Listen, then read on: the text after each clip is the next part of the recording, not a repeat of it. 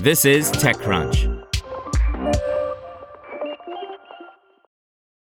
If you enjoy this podcast, you should check out The Hustle Daily Show. More than 3 million young professionals read The Hustle Daily's email for its irreverent and informative takes on business and tech news. Now they have a daily podcast called The Hustle Daily Show, where their team of writers break down the biggest business headlines in 10 minutes or less and explain why you should care about them. They'll also do deep dives on topics like why it's nearly impossible to buy an original Bob Ross painting. I recommend the show about a university that's using a hologram of Albert Einstein to teach science. Search for the Hustle Daily Show in your favorite podcast app.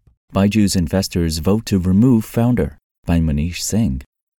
A group of Byju's investors on Friday voted to remove the EdTech group's founder and chief executive, Byju Raveendran, and separately filed an oppression and management suit against the leadership at the firm to block the recently launched rights issue in a surreal moment for the startup, once India's most valuable. At an emergency general meeting, EGM, that concluded earlier today, a group of investors, including Prosus Ventures and Peak 15 partners, the participating shareholders whose combined ownership in Byju's exceeded 60%, according to an investor source familiar with the matter, also passed the resolution to reconstitute Byju's board. Two people close to Byju's disputed that participating shareholders held over 60% ownership in the firm. Neither of the sides have issued an official statement on the figures. Raveendran and other board members didn't attend the EGM Friday. In a statement earlier this month, Byju's asserted that its shareholders didn't have the voting rights to enact leadership changes at the EdTech group. At today's extraordinary general meeting, shareholders unanimously passed all resolutions put forward for vote.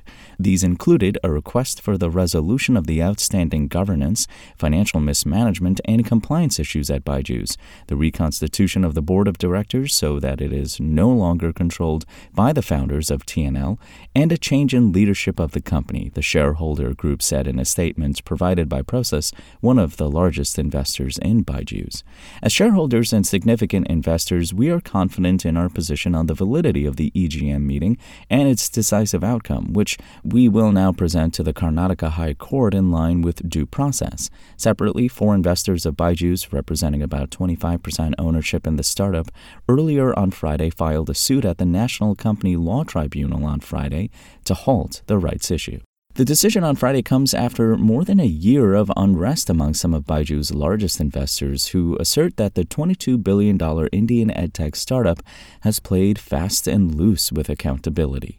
In a statement on Friday, Byju's questioned the legitimacy of the resolution passed in the EGM, saying only a small cohort of select shareholders attended the meeting and termed their decisions invalid and ineffective. Byju's, which has raised over $5 billion to date, spent more than $2.5 billion in 2021 and 2022 on acquisitions alone.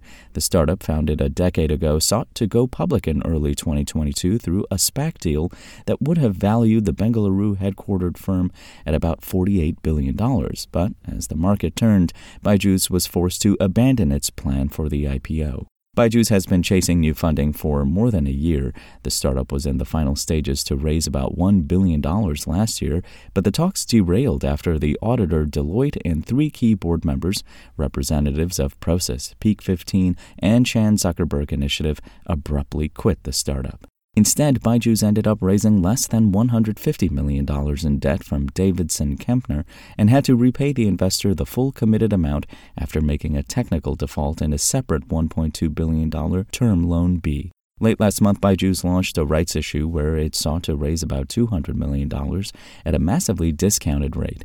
Raveendran told shareholders earlier this week that the rights issue had been fully subscribed and requested all existing investors to participate and maintain their ownership. We have built this company together, and I want us all to participate in this renewed mission. Your initial investment laid the foundation for our journey, and this rights issue will help preserve and build greater value for all shareholders, he wrote in the letter. I understand that participating in this rights issue may seem like a Hobson's choice. However, this is the only viable option in front of us today to prevent permanent value erosion. Want to learn how you can make smarter decisions with your money? Well, I've got the podcast for you. I'm Sean Pyles, and I host NerdWallet's Smart Money Podcast. Our show features our team of nerds, personal finance experts in credit cards, banking, investing, and more. and they'll help you make the most of your money while cutting through the clutter and misinformation in today's world of personal finance. You'll get clarity on strategies to help you build your wealth, invest wisely, shop for financial products, and plan for major life events. Listen to NerdWallet's Smart Money Podcast wherever you get your podcasts.